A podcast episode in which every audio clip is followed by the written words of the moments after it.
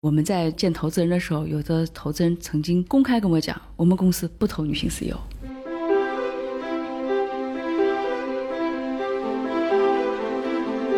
现在这个一个蓝牙的芯片大概五六块钱基本上就可以了。如果我们把它变成一个四 G 的芯片，可能它这个成本就变成了大概四十块钱。对，但是如果由于这种长连接能够带来的增值服务的收益，那是不是有人就可以为这个硬件来买单？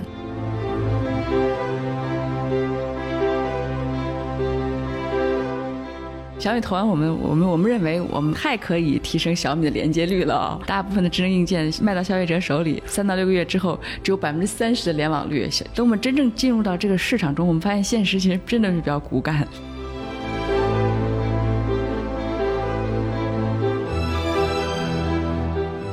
做物联网应用的团队和公司来说，他更希望的是把这个产品本身的功能做好，把它的体验做扎实。而连接其实它是一个基础设施来的，就像你今天如果去开一个工厂，你不会想说自己去造个变电站。数米它的切入点就恰恰是说，让开发者能够专注在自己最擅长的事情上。嗨，各位听众朋友们，大家好，欢迎收听本期的创业内幕，我是主持人丽丽。这是一档由 GGV 纪元资本发起的访谈节目，旨在为中国的听众提供更具专业视角的创业话题沙龙。我们深信，听故事是人类的古老本能，也将在每一期节目中尽可能的帮助嘉宾讲出他们最精彩的故事，讲出他们的创业内幕。亲爱的听众朋友，大家好，欢迎收听本期的创业内幕，我是主持人 Lily。本期我们请到的嘉宾是数米科技创始人及 CEO 刘恩培。大家好，我是恩培。对，还有大家非常熟悉的 GGB 纪元资本的副总裁罗超。大家好，我是罗超。好，很高兴今天请到二位啊，先介绍一下自己和数米这家公司吧。好的，呃，我叫刘恩培，呃，我们数米科技呢是二零一六年年底注册的，正式营业呢是从二零一七年的二月份开始营业。那么早先呢，我们的想法是基于一个技术叫 eSIM 技术，做一款通讯的模块。这个模块呢可以让智能家居随时可以连接在线，对智能设备，它解决什么问题呢？就是传统的智能硬件它连接要通过 WiFi 或蓝牙的这芯片连接，那 WiFi 的协议和蓝牙的协议，它们协议的这个天然属性造成它们经常的连接不稳定。那我们我们打算通过移动通讯的这种手机蜂窝网络来做设备的直接连接。那过去呢，蜂窝网络连接是一定要插张 SIM 卡才可以跟主芯片在一起实现连接的。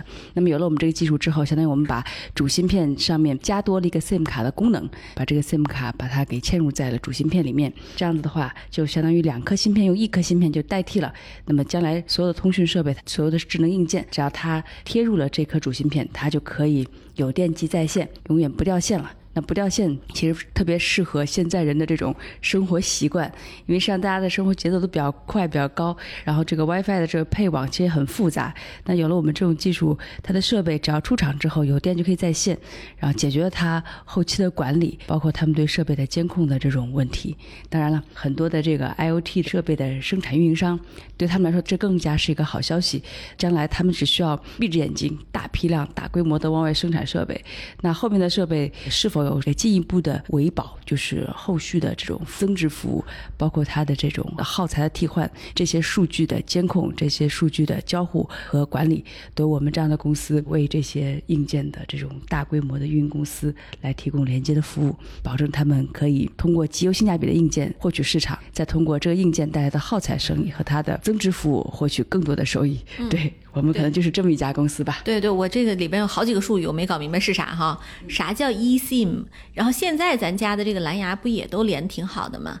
对它这个，您这数米这个技术，其实它能解决什么特殊的一些需求和痛点吗？呃，其实 SIM 卡本身它像一个身份证一样，那 eSIM 相当于把它做成了一个我们可以说虚拟化的身份证或者电子化的身份证。早先身份证有一颗独立的芯片，那有了我们这个技术之后呢，我们就把这个芯片里面的操作系统和安全策略从一颗消费级电子的芯片里面迁移到了通讯的主芯片里面。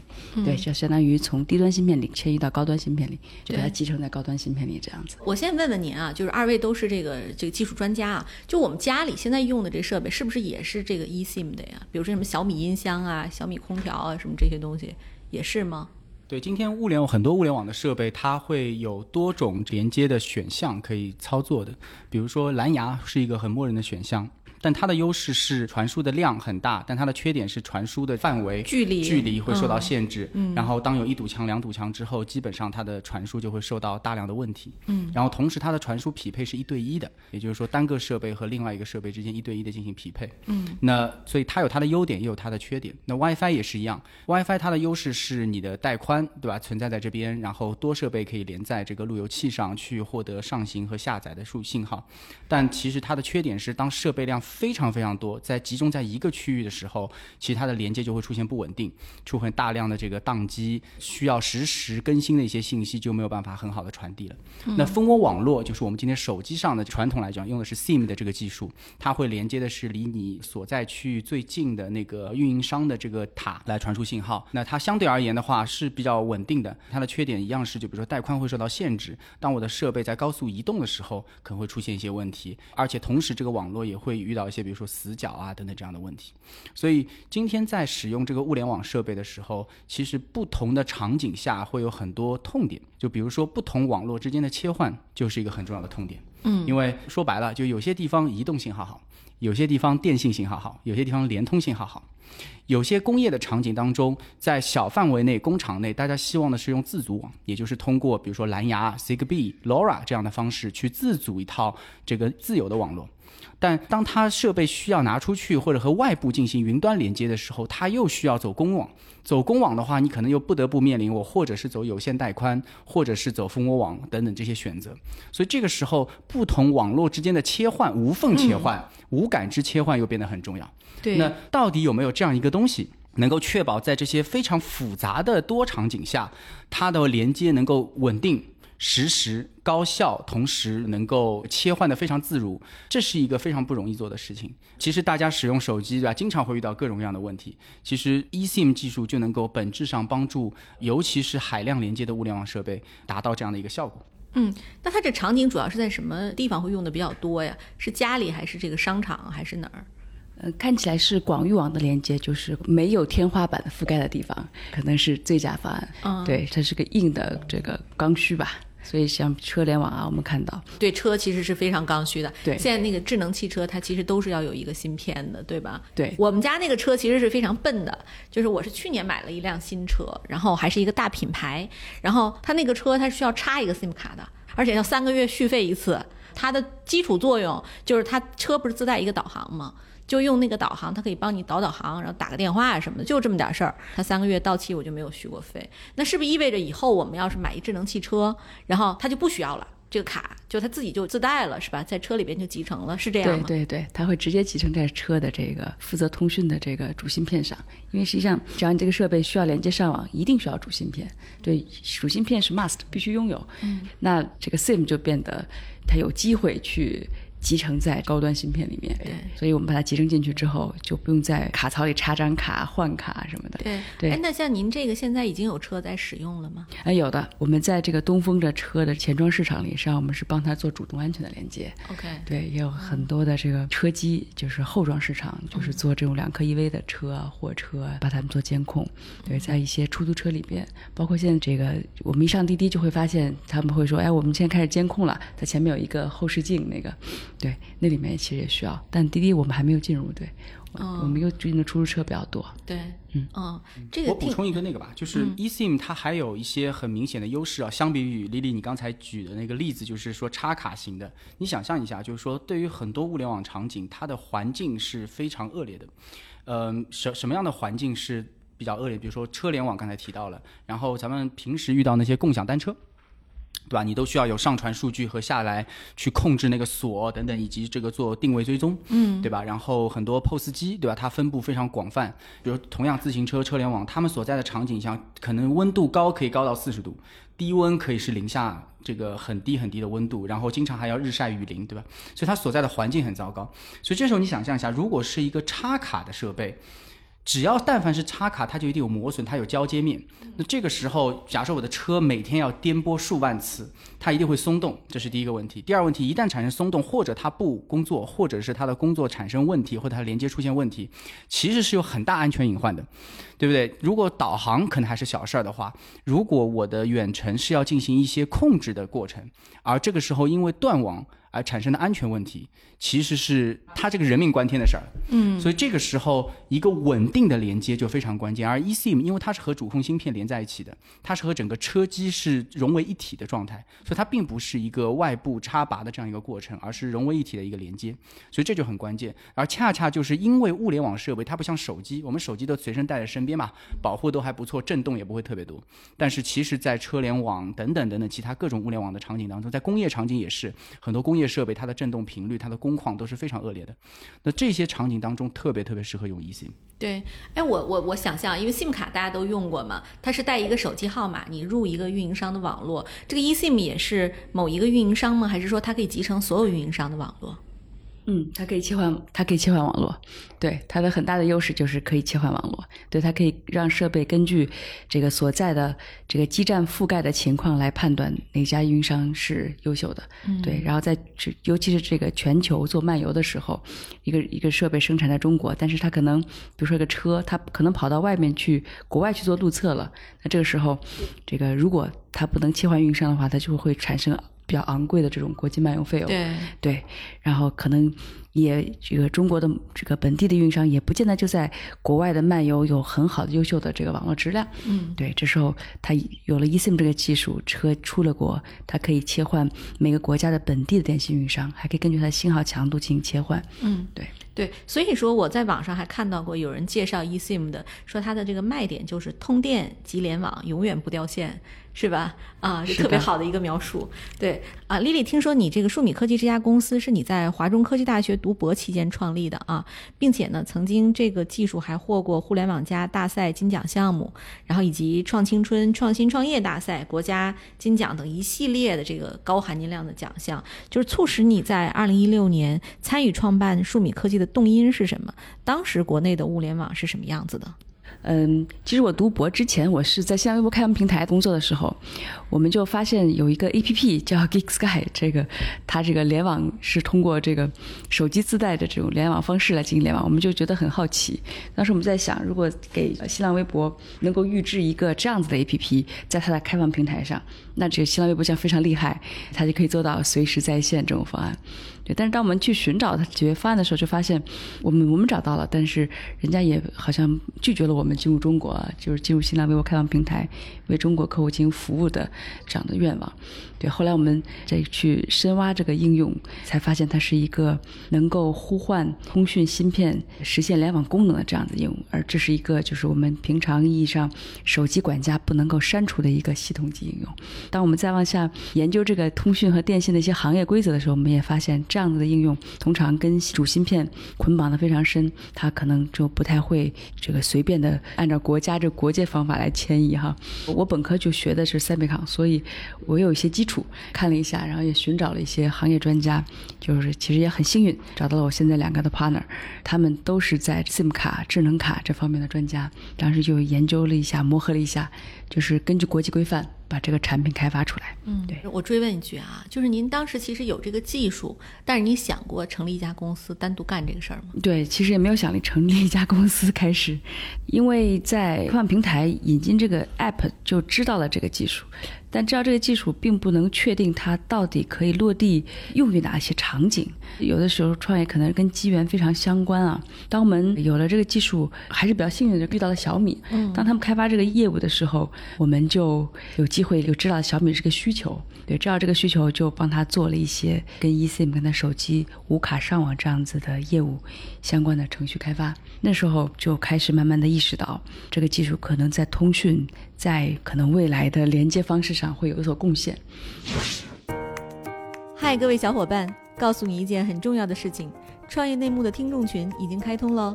在这里，你可以和我们直接沟通，也可以第一时间了解到 GGV 纪元资本线下活动的动态，近距离聆听投资人的独特见解，并且结交其他互联网圈子的小伙伴呢。入群，你只需要添加微信公众号 CYNMXZS。我再重复一遍。C Y N M X Z S，也就是创业内幕小助手的拼音首字母，并在好友请求中标注“创业内幕”。接下来，小助手会帮助你完成入群操作。我们期待你的加入。那个罗超，你还记不记得一六年当时的物联网什么状况？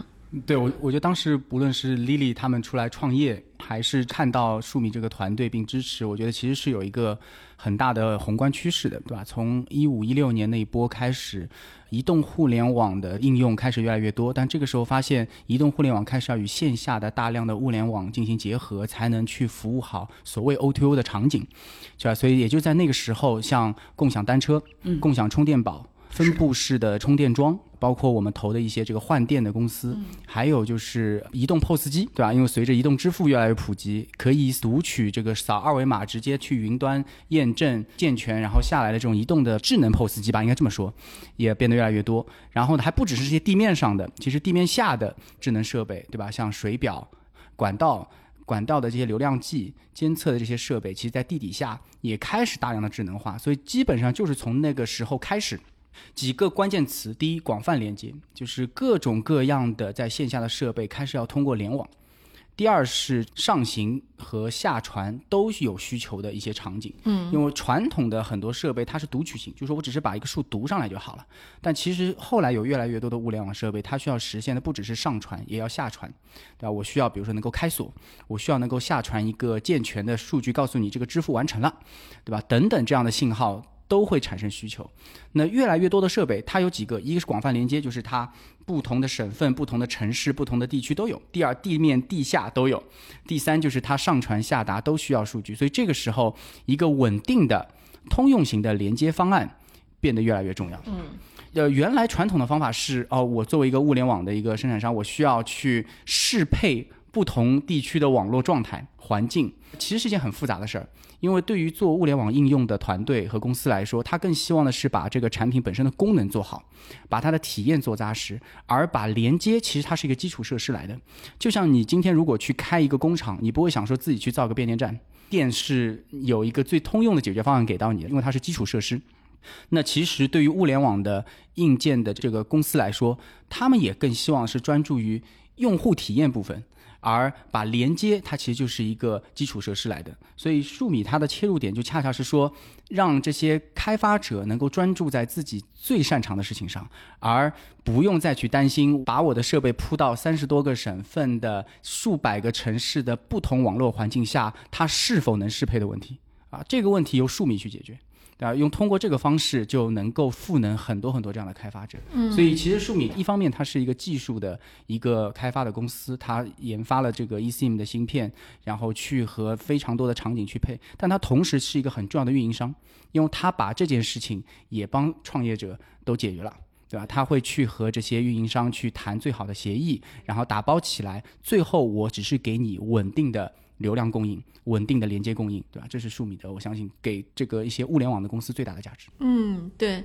哎丽丽就是其实你现在创业已经四年了啊，就当时罗超讲的这个这一大套价值，在你创业之初是想到了吗？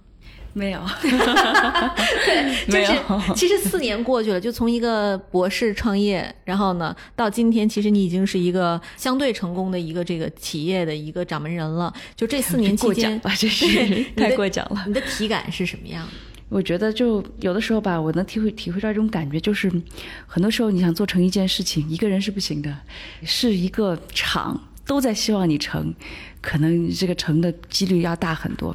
我开始之前没有想清楚，一定我们这种连接服务去下沉到哪个场景，包括刚才季如东讲了很多的场景，就是他在投我们之前做尽调之前，我们也都向他汇报过。但是这所有的想法，其实我觉得就是在这过去的创业过程中，实际上是一步步总结出来的。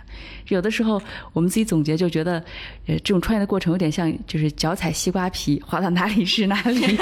对，但是每滑一次你要就要积累经验的去滑。对，原来会摔倒，现在就是会很稳。对对对，要要顺势而为，不能逆着来。对，我们参加了很多比赛，每次比赛各种老师都会对我们有各种发问。但当时我参加比赛的时候，因为代表学校，所以就会有一堆智囊在旁边来帮助我们。就比如说刚才罗总帮我们总结的非常非常棒，非常非常精彩。而且呢又很精简。但所有的这些经验的总结啊，其实都是可能在历次的这种被专家质疑、被老师质疑，然后自己去思索，同时也请教外脑去帮助我们请指点中，就是把它这个提取出来的、总结出来的。对，就是说这个场很重要。对我们做一件事情。你在学校里面有好处，就是它有交叉学科在一起合作的机会和氛围。我觉得这是我们这个团队整体的幸运啊。对，对。所以您的团队几个合伙人都是你大学的研究这个项目的朋友吗？对，倒不是大学的同学，就是之前就是读这个博士的同时，实际上我之前是在新浪微博工作的，后来才辞的职。对，那工作的时候，这个作为就新浪微博它是个媒体，其实它会有一些媒体的资源优势。我觉得，对我和我们的联合创始人付雨辰，我们有共同的好朋友，就小。小马送啊，哎，还算上我一个，我也是那个小马小马送的 对好朋友之一。对对，其实如果没有小马送老马送老师，我们就不认识，对我们也没有办法组成一个团队。对对，然后我读书的时候也有很多的，就是我们比如固体物理的老师，其实对我们帮助很大。我们这我们学校的这个计算机专业跟固体物理专业就是走得很近，对我们整体的一个支点都是很大的。嗯，而且那个这个华科这个地方，它创业氛围很浓。所以，当然，老师对我们的指点其实也也挺多的。对对，这是个场共同作用形成的。对对，罗昌，我就很好奇，因为你投了很多很多跟物联网有关的项目啊，ArtithRed 是吧？然后还有 Miracle 也算吗？对吧？然后之前的那个蘑菇物联，然后再加上今天的数米，其实都是跟这个物联网相关的。你是非常非常看好这个赛道的机会吗？你背后的投资逻辑是什么呢？对，就这个，如果抛开先不谈数米这案子本身啊，就是说投资来讲，其实你需要看到一些宏观的大趋势。我相信，在这个可能二十年前，当 GGV 成立的时候，科技的投资当时最大的趋势投到就是数据中心啊，这些数字化基础设施的建设。最早我们像投了像这个世纪互联啊等等这样的公司，这是一波大的趋势。你其实是把信息化基础设施先建好，先修公路嘛。然后之后到第二波，基于这个互联网的基础设施，开始有了个一些商业模式的产生。这个时候，像早期的淘宝或者是早期的那些门户网站开始诞生，那 GGV 也很有幸的参与到了这些投资。然后之后再一波趋势就是，当智能手机，对吧？乔布斯作为一个非常伟大的一个创新者，他其实通过一台 iPhone，其实变革了整个人类的和交互媒介的使用习惯。而因为 iPhone 的出现以及这种形态的智能手机的出现，就有一波新的移动互联网。开始带起来，它能够产生额外的附加价值，是比如说基于地理位置产生服务，能够通过照片摄像和产生感官的互动，从而产生服务的可能性等等。那这个时候，大量的移动服务就产生了，像滴滴呀、美团呐等等，他们的一些线下的服务开始产生。那下一波会是什么呢？尤其是这个发达地区，人的连接已经做得非常极致了，但下一步其实要做的就是我们人和环境之间的关系。那环境人和环境之间关系最重要的一件事情就是物的连接。那物的连接其实它也是分成两个步骤的，就像我刚才提，第一个步骤是让它联网，数据可以上传，这是第一个步骤，它的作用是监控，对吧？维护的作用。但是其实第二步工作马上就是双向的，就是我除了能够上传，同时还要下行，能够进行控制，能够进行一些远程的遥控和运维的实际工作等等，啊，甚至是优化节能效率的一些动作。那所以上行和下传的这个连接就很关键。但是物联网的连接和人的连接并不完全一样。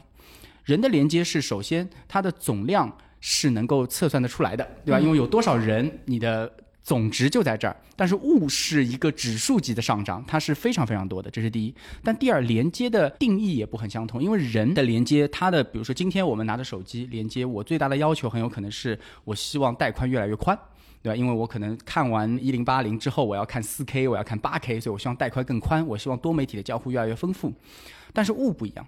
很多物联网的连接，它并不需要高带宽，但它对于实时性要求很高。嗯，比如说是远程做手术的这个机器人，这个时候我的误差的实时性要求、延时要求是非常非常高的。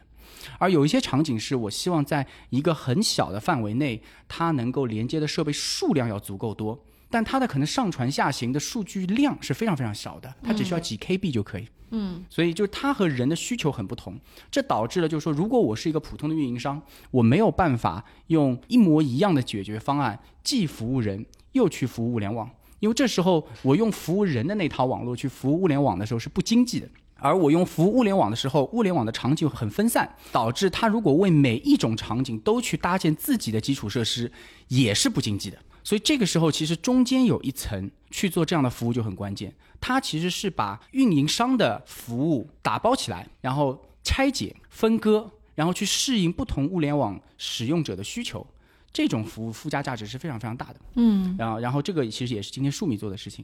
那么从大趋势来说，就可以看得到，就是物联网的连接数量一定会远远远远超过人的连接数量。对，当然，而尽管物联网的场景很不同，但是连接这两个字是他们必须的共同话题，所以它就会变成一种基础设施。所以如果看好物联网，那一定会把这个物联网相关的基础设施先去投一遍。其实数米是当中一个很重要的基础设施。对，哎，我有一个从消费者角度的一个问题啊，比如说像现在我们家这个以小米音箱非常典型的一个家用的场景为例，那它现在是用 WiFi 连的，它是不稳定，就是时不常它自己就掉线了。然后掉线之后你要重启一下，然后呢，它就它就还能上线，可是它不需要收钱。就未来如果说我们这个小米音箱里，就我开开脑洞，如果它植入了 eSIM，那就意味着要产生运营商的流量费，这会不会大大提升我的这个用户的顾客的采购成本？对，它确实是会提升采购成本的。比如现在这个一个蓝牙的芯片大概就个几块钱，五六块钱基本上就可以了。对，如果我们把它变成一个四 G 的芯片，可能它这个成本就变会变成了大概四十块钱。对对对，它就会翻上去。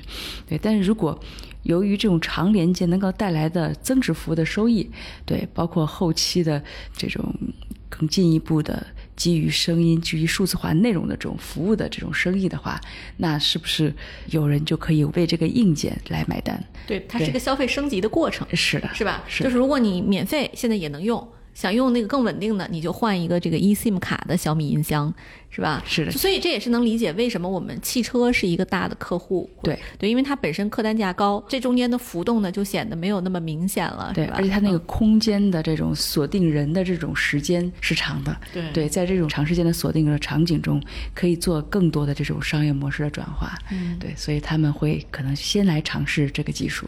那比如说我们重要的服务的这种支付行业，他们也是，他们希望他们的收单。是永远在线的，实时可以收单。嗯，那提高它的收单效率，它自然这个金融行为来推动，他们也会成为这个最早来试用这种新技术的一这绝对是一巨大的痛点力量。对，巨大痛点。我记得那个刚有微信支付的时候，七幺幺刚上线，就曾经我有数次在我们家楼下，当时我记得那个七幺幺就连续一周没有办法付钱。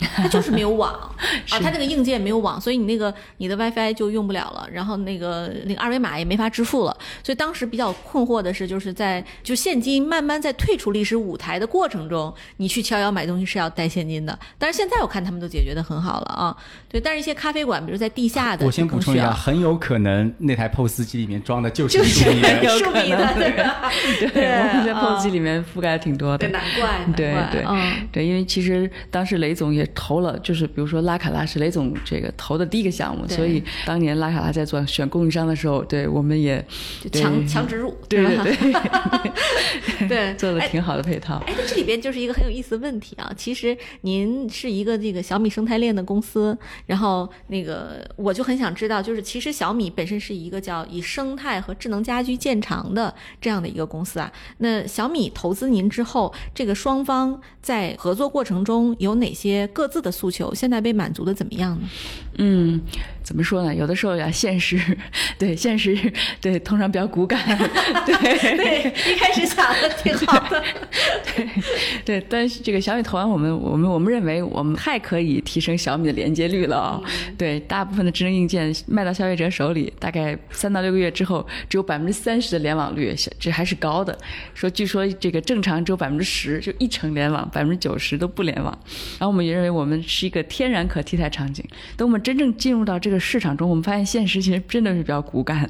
对，原因是说这个小米生态链的企业都是非常的极优性价比，这个性价比优秀到他们可能对硬件进行改版的成本是就是很难取这个成本做硬件的改版。因为用这个新技术，它的这个所谓的电子电路板的这个设计方案是需要改动的，对，因为以前用的是比如说 WiFi 的芯片，它长相、它的尺寸跟后来我们用的两 G 的四 G 芯片都是不一样的，包括里边的软件的协议的部分也要改。但是如果毛利高，它就可以改；如果毛利太性价比了，可能就比较难了。对其实我们后来发现遇到的问题就是，我们为了用硬件获取海量市场，但是这个硬件可能第一版的设计方案可能会持续很多代。对，那我们要等待它下一版更迭的时候才可以。所以进入硬件行业有的时候要花很多时间去等待。对，这就涉及到另一个问题啊，就是还是回到这个刚才我提的这个问题里，您是从科学家到企业家，这过程中你踩过的一个最大的坑是什么？呀，科学家就是二元思维，有的时候特别的多，对，但实际上人性是灰度面积更大的的管理，对。以前我们面对的都是完美的处理，对，还有就是以前不能接受平庸的人生或者平庸的人性，但是现在我们需要有那种 tolerance，有那种容忍，可以这个怎么讲？对，接受自己的不完美，对吧？你真的开始干这事儿的时候，你就发现，哎，团队里总要有那么平庸一些，但是稳妥一点的人，是吧？智商不那么高，但是靠得住啊，是这个意思对，吗我？是这个意思。这这，我刚才是想说，咱们这段先别记录在里面。对对对，可以可以可以。这要是读书的话，这个同学们都差不多。对，这一到市场上，哇，这一招人简直了，那你你你觉得罗超怎么样？哇！这个罗总是太完美了，就是他刚才对我们公司业务的诠释，真是比我好的。我觉得如果我们公司快跑尽快上市的话，我觉得发言人一定要请罗总来帮我们做 发言。这个投后服务，一定要做，完成。对对对对对，我们要很快速的奔跑，然后帮我们的投资人、股东这个有一个比较漂亮的答案。但是，就是我觉得那个撞钟那一天，一定要让罗总帮我们讲这段。对，罗超很期待哈。好对我其实就想知道，就是像一个您本身是科学家，就就是你再去谈投资人的时候，你遇到的投资人问过的一个最难回答的问题是什么？投资人问到的最难回答的问题啊，是女生的问题，关于女性创业的问题。嗯，觉得那个问题很难回答。我我我我有在参加比赛，就下面一个评委就说：“哎，你作为一个女性创始人，你怎么看啊？对，你是怎么这个抵御这个市面上的这个性别歧视啊？” 但是真的把我问的哑口无 言。说实在的，体会就是挺尴尬的。我也好像没有太多的感觉可以去可以去描述啊。不过这个我们在见投资人的时候，有的投资人曾经公开跟我讲，我们公司不投女性 CEO。然后这个就觉得女性会比较这个爱情绪化啊什么的，对我非非常理解，对对。但是其实我提出这个问题，重要原因是因为我没有一个特别好的答案。我被人家问到的时候，我也会很惊讶，哎，怎么会遇到这个问题？嗯，对，但我确实是遇到这个问题。对我觉得幸运的是说，就是我们做的是一个科技型企业，不是那么多的在市场上被人鄙视。对，但是我相信有很多女性企业家，她一定会在，比如说她如果做贸易型的，对，那就是要喝酒谈判的，对，只有那可能就我就可能他就会有些这个掣肘，嗯对，但是我确实被问过这么一次到两次，嗯，对，对对，你看，其实《乘风破浪》，我我特别爱看这个综艺啊，对，那个 是你看看那些优秀的那个明星女性们，哪能看到她们被挑战的样子啊？对吧？节目组战战兢兢的。我是觉得这个这个世界其实是弱肉强食的，就它和你的你是不是女性没有关系，是你够不够强大。你从内心上、能力上，是不是能够更主导你自己的这个小天地？这个还是蛮重要的啊。对，那我就再追问一句，就是您的团队里现在这个高管里，男生多还是女生多？确实是男生多，是因为是科技公司的原因吗？哎，，对科技公司原因，对，嗯。科技公司本身这个大的池子就是男生比女生远远多很多，嗯。也我们也有很优秀的女生，对，我们在中国地大里曾经有一个一个研究生女生毕业了之后，直接就过来先做我的助手，后来现在是我们公司的运营总监，从买到卖支撑她都撑住，嗯，对，所以我们后来创始人都变成这个销售了，对，然后销售之后拿的单怎么办？他来支撑，对，然后我们也会买买很多东西，对，买各种硬件啊，各个这个组件啊，电子电路的组件，然后买的时候谁来支撑？也他来支撑，对，就变成了一个大管家那种，嗯，对，非常好对啊，，也是个女生，对，特别棒，特别棒。对，哎，您还记不记得您的第一个客户大客户是谁？哎呀，我这第一个大客户非常偶然，他是海尔的海狸先生的洗衣机，啊，非常非常偶然。洗衣机为什么要互联网？Sorry，对我都搞不清楚这洗衣机它是自动的唱歌吗，还是怎么着？对，那时候在北京也是这个刚刚成立公司不久，参加这个创业邦的那个 Demo China。对，创业邦是我们的 portfolio，真的。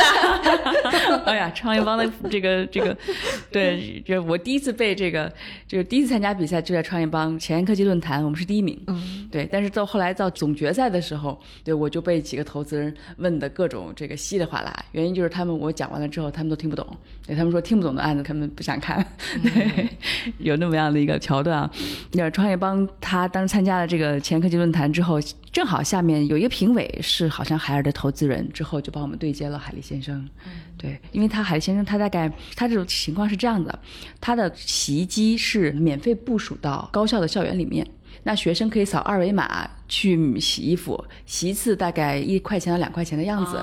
但是它的一台洗衣机它有一个成本价，据说能够进入到一个校园大概六到七个月，它就把成本就赚回来了。学生的洗衣服的需求是非常旺盛的。对对对对对，我记得我上大学那时候是两千年，然后我们的宿舍里也有一台洗衣机，但全校只有一台。嗯，就是 洗衣机挺心疼它的，就是 恨不得七乘二十四小时的转啊。然后有一个阿姨要长期盯在那儿。不像现在有什么这个物联网什么的，当时是有一个人收费很贵，五块钱洗一锅哦，那太贵啊！对，我不知道现在什么价啊，现在一两块钱是不是啊？就五块钱一锅，然后还要排队，我是能理解这个需求了啊！对，这我我以为他会什么放播客 或者什么，它其实就是一个支付功能，对吧？对，它是说它用来支付的，只是过去的洗衣机呢，它放在了一个洗衣房里比较偏。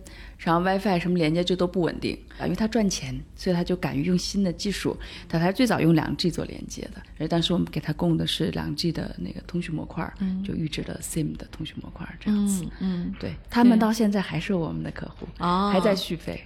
对，所以你看中国的模式创新多厉害。罗超，你在美国上学，你肯定用那个投币的那种，对吧？我记得我那个我在美国的时候，好像是那个就是公寓楼下就会有一个投两刀可以洗一锅，然后再两刀可以烘干，是吧？就是美老美还是用投币的那种很传统的东西呢。但中国其实我们用手机可以解决很多很多生活需求了。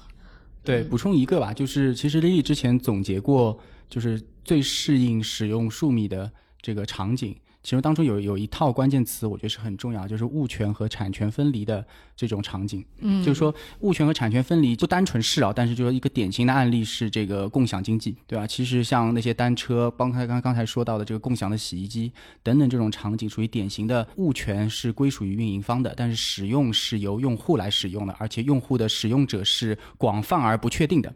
那这个时候，其实数米的这种解决方案是特别特别合适的，因为它会要求的就是一上行下传都需要，二是实时性要求极高，对吧？你不可能是我支付后等了五秒都没成功，我也不知道是付成了还是没付成，这些场景。然后同时，它需要确保这个绝对的可靠、稳定，对吧？不能出任何问题。然后同时，从物权方来说，它又有去监管。去知道它的设备现在的工作状态是否在固定的位置，是否有缺陷，是否需要维护等等这样的管理需求，对吧？所以这种物权和使用权分离的场景是非常需要用数米的解决方案的。哎，那个就以目前我们这个技术的水平来讲，其实实现就是我们其实大家经常在媒体上见到的，就是万物互联这样的一个理想状态。二位觉得还需要多久呢？这投资人肯定最有最有预见了。对，首先我觉得这件事情已经在发生了。对，如果我们今天放眼看一下我们这个办公室，然后再想一想，我们从早上起床到出门来到公司的这一路上，其实有多少设备正在发生连接？其实太多太多了。嗯，对吗？就是可能小到一个有智能状态的闹钟，到一个智能的电饭煲。蒸锅到今天的电梯都是可以实时与云端连接的，对吧？然后我们在电梯里可以看到有那个监控摄像头，它也是向往云端去连接的。我们打滴滴的车，滴滴今天所有的车都会配摄像头和这个安全监控的设施。对吧？然后也会有自动报警的这样的装置。然后我们来到公司等等，就是你会发现，包括我们面前的这些这个净化器，嗯，其实我们万物互联这件事情正在发生，嗯，且已经广泛渗透到我们生活的方方面面。其实下一步。要做的是，就是如果从运动的角度是更快、更高、更强，那从连接的角度是更广泛、更大量、更稳定，嗯，对吧？就这些是今天连接这个基础设施需要逐步优化的。所以我觉得，就是数米今天在做的事儿，它不是创造一个新的市场，而是说把一个已经有的连接需求，也就是万物互联的需求变得更好。就像村村通公路，你第一次修的是那条石板路。然后之后会变成平平直直的水泥路，然后之后会通高速公路，对吧？数米今天其实就是在不断优化这些物联网设备它的连接的基础设施，并且让它提供他们无脑的解决方案，就是它只需要放入数米解决方案，其他都不用担心了。嗯，就是像这样的一个方式是非常好的。然后从长远来说，我觉得这个连接会变得一定是越来越多的，而且就像我说的，可能它的增速会是百分之数百甚至上千的这样一个增速。从连接设备数量来讲，因此我们也觉得，无论它的应用场景是什么，无论它的需求是要更大的带宽，还是更稳定的连接，还是更如何如何的品质，都不重要。重要的是它一定需要连接。所以投基础设施是我们看物联网场景最重要的一个决策要点。嗯，哎，我我开开脑洞，这是不是意味着未来我们生活中的方方面面都可以被连接，就像科幻片一样？比如说我们桌子上这瓶水，未来它也有一个码，就专属于这瓶水的，然后它可以跟我连上，比如说它的曲线就会上传到云端，我就知道说这个，哎，这瓶水今天在这儿，它其实应该放冰箱里，口感更好，它会提醒你。对，也许会这样啊，我不知道这个是不是会实现。对，我觉得会有个过程嘛，就是可能比如水，就它还是要从就是刚需程度连接所产生的额外价值的高低去一步一步渗透，对吧？就是我觉得长远可能也会，但是短期它可能不会，嗯，可能短期的这个连接渗透还是会在一就是对于实时连接要求很高的安全的这种场景，嗯，对吧？比如说监控、家庭安全、安防，然后车联网这些场景，因为它需要实时连接，你无法想象说我们的一个。这个一个很关键的一个家庭安防突然在某个时间断网了，然后这个时候入室抢劫没有被发现。哎，我们那个小米摄像头就没工作过，就这个就就经常 对，因为连 WiFi 它断网了，你都没有办法重新连回来。对，就很麻烦，就它会长期停留在一个画面上。是的，嗯，这样这这些场景一定是更刚需、最先被实时连接且稳定连接的。嗯，然后再逐步慢慢渗透到生活的方方面面。我觉得这需要一些时间和耐心啊。我觉得可能也需要这个物联网创业者的智慧，因为今天可能我们能想到的。场景并不是未来绝大多数的场景，可能有一些场景是我们今天并没有想到的，对吧？就像二十年前的人并无法去想到，今天我们可以那么简单的通过滴滴、通过美团来实现我们今天所有的生活服务，嗯，对吧？就像我们今天可能很难去想象，十年后会有哪些我们今天不存在的场景被这些物联网的创业者能够开发出来。对，太美好了！我记得我当年就是觉得这个电脑啊，它能拎着就不沉，它就是一巨大需求，对吧？我记得那个第一台我那个电脑特别大。一个戴尔的特别特别沉，每天上班都很考验体力。然后到后来我就觉得，哎，这个电脑它如果不敲，还能点多方便呀？那屏幕它其实就能戳一戳。后来就 iPhone 出来，我们发现，哎，iPad 就能干这事儿，对吧？我现在我女儿就她不识字，但是她已经非常好的可以操作 iPad 了。他知道他的语文课在哪里上，点进去之后跟老师打招呼，然后把那个 iPad 放好，他就开始上课。所以以后就是我们孩子们在这个技术的变革下，他其实能享受到的生活，然后他的那个进化速度都会比我们要快很多。嗯，可以再说说你的水，就将来可能就是你要上班的路上，车子已经通知办公室的净水器了。对，然后你的专属净水器知道你喜欢什么样的含氧量，对，里面的矿物质含量是怎样的，什么温度，对，然后等你坐下的时候，它就自动给你有一杯水，已经放好了，对不对？哇塞，这个太太美好了。对，然后你冲咖啡的温度，对你泡茶的温度，你泡方便面的温度都给到你，太好了，哎呀，这个太好了。是，就想想未来这科技对人类的这个改变得有多大哈。就是像我们丽丽，我们开开脑洞，比如数米，它在未来三到五年有什么想要拓展的应应用方向吗？嗯，我们觉得我们可能会基于连接深入到工业互联网上，在工艺层面上把一些跟基础工业化相关的一些行业，对他们进行一些连接的提速和这个降降本增效这样的工作。对，比如说咱们像蘑菇物联，其实都能用上，对吧？你说不定真行。对，是的，工业场景我多讲几个，就它的场景确实挺适合数米这种方案的。原因几个，一是呃工业物联网场景，其实在一个工厂一个比如说一个车车间当中，其实需要连接的设备和关节点是海量的，就是你光是一个机械臂，其实不只是专程装一个传感器，而是要装无数传感器去监测一不同的维度的数据，包括用力的大小，它有压力传感器，包括角度是否吻合，包括视觉传感器确定我的个机械臂到达了固定的位置，还有一些这个指令上传下行的一些需求。所以单纯是一个设备，它就需要有非常多的传感器，并且这些传感器都要联网。这是第一个需求，所以它的海量性其实是很关键的。第二个点是工业互联网场景，它其实对于多网切换的需求是很大的。几乎今天所有的工业互联网，大家都会谈一个概念叫做云边端。所谓的云边端就是端就是那些设备，那些设备上需要有大量的传感器并上传数据。边就是在车间这里会有一个边缘端的服务器，然后这个服务器可以进行实时的快速迅捷的处理，并且做一些实时的报警、预警、指令下传等等。但同它又需要云，云因为大量的工业互联网场景，它需要一个很强大的云大脑去支配和控制。比如像蘑菇物联的案例，之前聊到过，它需要有一个很复杂的一套算法在云端去了解今天的空压机的运行状态，如何去调优，如何去调整它的频率，如何开和关等等，这些算法都是在云端。的，所以从端到边这个过程，往往是我刚才提的自组网。而从边到这个云的过程，往往是走公网的。而这个时候，能够用一套完整的解决方案，把这云边端所有的连接，以及是边和海量的端之间的连接全部完成，其实靠 WiFi 肯定是不行的。然后靠自主网和公网之间的切换当中，一成本会变高，你需要两套不同的通讯协议和模组。然后同时，其实当中的切换有可能会出现一些问题。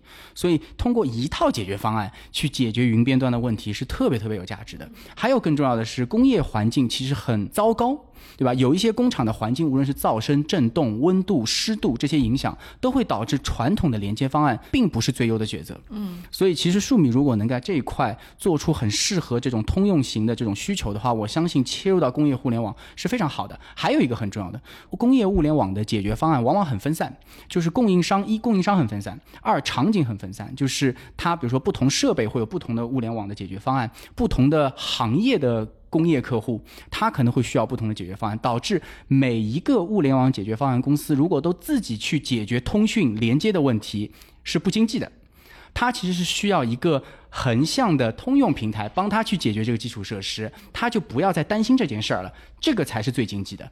所以我觉得，呃，数米接下来去在今天已有的这种共享经济、物权、产权、使用权分离的这种场景之外，去切工业互联网，一定把这几个核心价值做透，我觉得是很有价值。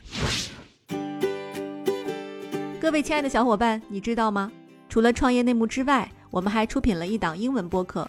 Evolving for the next billion，由 GGV 纪元资本的管理合伙人童世豪和市场经理 Rita 杨主持。如果你对东南亚、印度、美国等海外市场感兴趣，欢迎收听来自当地头部创业公司 GVC 的声音。收听及订阅，您可以在我们节目顶端找到 GGV 的小馆，点击进入就能看到我们出品的这档节目了。欢迎喜欢收听英文播客的小伙伴点击订阅哟。对丽丽那，最后就是呃，作为一个这个呃成功的大学生创业者哈，就是我想问问您，就是近年大学生创业热潮兴起，就是您对于有志创业的大学生有什么样的建议吗？对，我觉得这这个交叉学科的交互、交叉学科的经验的分享，这可能很重要。因为现在任何一个单一学科都很难真正在一个社会上大行其道了。对，比如说学物理的跟学化学的跟学生物的人在一起，对多边的对交叉学科在一起，才有可能真正得到创新。对，因为都在一套。思考范围、思考模式下面，它通常就比较单一，就其实很难创新。对不一样的学科带来的这种思考的维度的不同，我觉得这种创新的效率、实用性会好很多。嗯，对，非常非常实用的建议哈。好，感谢二位今天的精彩分享，本期节目到此结束，再见。谢谢大家，拜拜。谢谢，谢谢大家，拜拜。